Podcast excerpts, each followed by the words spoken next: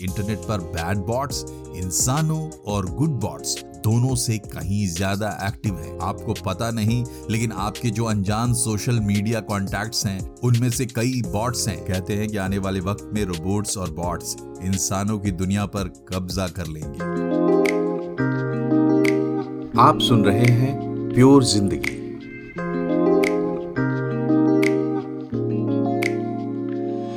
नमस्कार, मैं हूँ मनोज श्रीवास्तव और आज हम बात करेंगे बॉट्स की। आपको पक्का पता होगा कि बॉट्स किसको कहते हैं। नहीं पता तो आगे सुनिए, लेकिन आपको पता है तो आप ये भी सोच रहे होंगे कि मैं आपको बॉट्स के बारे में नया क्या बता दूँगा।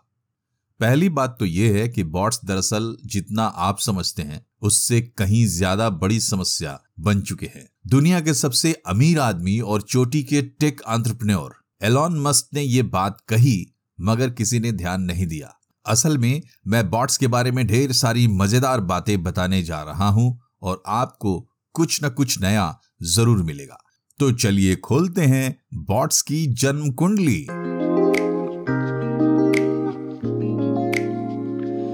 ये जो टर्म है बॉट ये एक स्लैंग है, जो रोबोट को शॉर्ट करके बना दिया गया, जो कि लॉजिकल भी है, क्योंकि जैसे रोबोट अपने आप अपना काम करते हैं बॉट्स भी अपने आप काम करते हैं। फ़र्क सिर्फ़ इतना है कि बॉट्स इंटरनेट और सॉफ्टवेयर की दुनिया में रहते हैं। रोबोट की तरह उनकी अपनी बॉडी या कोई फ़िज़िकल एग्जिस्टेंस नहीं होती। क्या आपने कभी कैप्चा कोड वेरीफाई नहीं किया है? ज़रूर किया होगा।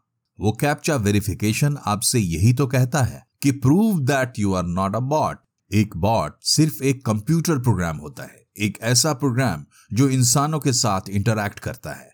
मसलन, कुछ पूछ सकता है और कुछ बता भी सकता है। जैसे कि आपके घर में अगर एलेक्सा या सीरी जैसा कोई कनेक्टेड इंटरैक्टिव डिवाइस है तो उसके भीतर एक बॉट है। किसी ऐप या साइट पर जो चैट बॉक्स होता है, वो बॉट है। गूगल सर्च या फिर छोटे बड़े किसी भी सर्च इंजन में सबसे इंपॉर्टेंट काम भी बॉट्स करते हैं। लेकिन ये सारे उदाहरण गुड बॉट्स के हैं। जानने लायक बात तो बैड बॉट्स की है। बैड बॉट्स मतलब वैसे बॉट्स जिनको बनाया ही जाता है उल्टे सीधे काम करने के लिए। और यहीं से शुरू होती है बॉट्स की असली कहानी। सिक्योरिटी फर्म बराकुडा ने 2021 में छह महीने तक दुनिया भर के इंटरनेट ट्रैफ़िक की मॉनिटरिंग की। पता चला कि दुनिया में कुल इंटरनेट ट्रैफ़िक में चौसठ परसेंट, यानी लगभग दो तिहाई हिस्सा बॉट्स का है। और हमसे आपसे, यानी इंसानों से जो ट्रैफ़िक जनरेट होता है, वो है सिर्फ़ 36 परसेंट। चौसठ परसेंट बॉट ट्रैफ़िक में 25 परसेंट उन गुड बॉट्स का हिस्सा है जिन्हें हम जानते हैं। जैसे कि search engine crawlers social network bots और मॉनिटरिंग बॉट्स चैट बॉट्स वगैरह। बाकी 39 परसेंट ट्रैफ़िक बैड बॉट्स से आती है। यानी आज इंटरनेट पर बैड बॉट्स इंसानों और गुड बॉट्स दोनों से कहीं ज़्यादा एक्टिव है। ये बुरे बॉट्स लगातार कोशिश करते रहते हैं कि वो नॉर्मल सिक्योरिटी ब्रेक करके गुपचुप तरीके से आपके डिवाइस में, आपके नेटवर्क में, आपके सर्वर में घुस जाएँ और वो अक्सर इसमें सफल हो रहे हैं। सबसे शातिर बॉट्स ई कॉमर्स और लॉगिन पोर्टल्स को निशाना बना रहे हैं। आखिर ये बैड बॉट्स क्या उल्टा सीधा करना चाहते हैं? बैड बॉट्स वो सारे काम करते हैं जो गैर कानूनी है, अनैतिक यानी इमोरल हैं। ऑनलाइन शॉपिंग पोर्टल्स पर बॉट्स फेक रेटिंग और रिव्यू करते हैं। आपके लॉगिन क्रेडेंशियल्स और पर्सनल डेटा चुराते हैं। आपको मेलवेयर भेजते हैं स्पैम करते हैं। फेक न्यूज़ फैलाते हैं। आपकी सोशल मीडिया फ़ीड को खास तरीके के लिंक से फ्लड करते हैं ताकि वो खास टॉपिक को ट्रेंड करा पाए। वो असल में आपके दिमाग को कंट्रोल करना चाहते हैं। सोशल मीडिया पर करोड़ों अकाउंट्स हैं, जिन्हें कोई आदमी नहीं, बल्कि बॉट्स हैंडल करते हैं। ये पॉलिटिकल प्रोपेगेंडा फैलाते हैं। ये आपको फंसाकर साइबर फ्रॉड्स के जाल तक ले जाते हैं।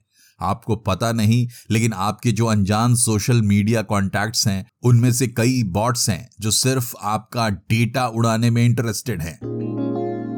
कंप्यूटर प्रोग्रामर्स ने 1950 के दशक में ऐसे एक्सपेरिमेंट्स किए जिन्हें आप मॉडर्न बॉट्स के पूर्वज कह सकते हैं। उस वक्त चैलेंज ये था कि क्या एक कंप्यूटर प्रोग्राम सवाल जवाब के क्रम में किसी को इस गफलत में डाल सकता है कि दरअसल वो एक प्रोग्राम नहीं, बल्कि एक ह्यूमन यानी इंसान है। उस वक्त दिक्कत ये थी कि डेटाबेस बहुत छोटे थे, इसलिए ऐसे प्रोग्राम्स की सीमाएँ छोटी थी। लेकिन इंटरनेट के युग में अब ऑनलाइन डेटा का अकूत भंडार हमारे सामने है। बॉट्स स्मार्ट हो चुके हैं। इतने स्मार्ट कि अब उन्हें ढूँढने और निष्क्रिय करने के लिए भी बॉट्स का इस्तेमाल करना पड़ता है। ऑनलाइन दुनिया में बॉट्स की धौस पट्टी को चलिए एक उदाहरण से समझते हैं। आपने सुना होगा कि एलन मस्क ने ट्विटर को पूरा खरीदने के लिए चवालीस अरब डॉलर की डील की। लेकिन बाद में मस्क ने इस डील से बाहर निकलने का ऐलान भी कर दिया। लोगों ने कहा कि टेस्ला और स्टारलिंक के मालिक मस्क ने बड़बोलेपन में यह डील कर ली थी और जब इसे पूरा करने की बारी आई तो वो बगले झांकने लगे।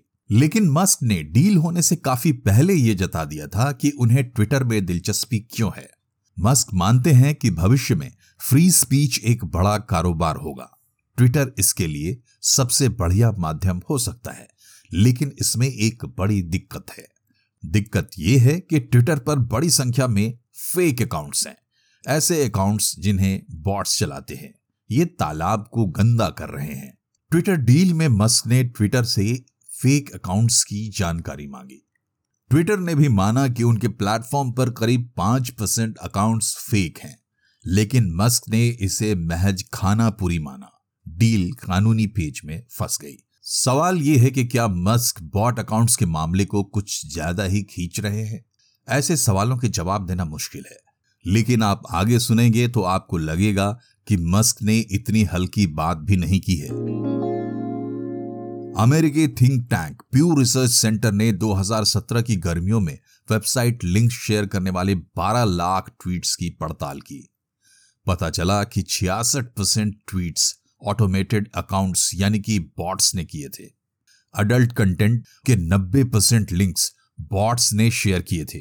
इसी तरह स्पोर्ट्स के 76 परसेंट कमर्शियल प्रोडक्ट्स के 73 percent news and current affairs के 66 परसेंट सेलिब्रिटीज से संबंधित 62 परसेंट और किसी ऑर्गेनाइजेशन या ग्रुप से रिलेटेड 53 परसेंट लिंक्स बॉट्स ने शेयर किए थे। यहाँ तक कि खुद ट्विटर के 50 परसेंट लिंक्स बॉट्स ने शेयर किए थे। यानी अलग अलग सेक्शंस में आधे से लेकर 90 परसेंट तक ट्वीट्स बॉट्स ने शेयर किए थे। कहने वाले कहते हैं कि आने वाले वक्त में रोबोट्स और बॉट्स इंसानों की दुनिया पर कब्जा कर लेंगे। क्या आपको बॉट्स के बारे में ये जानकारी हैरान नहीं करती? क्या आप इस जानकारी को अपनों के साथ शेयर नहीं करना चाहेंगे? क्या आप प्योर ज़िंदगी या मनोज श्रीवास्तव को फॉलो करना चाहेंगे? वेल well, इन सवालों के जवाब आपको खुद ढूँढने चाहिए।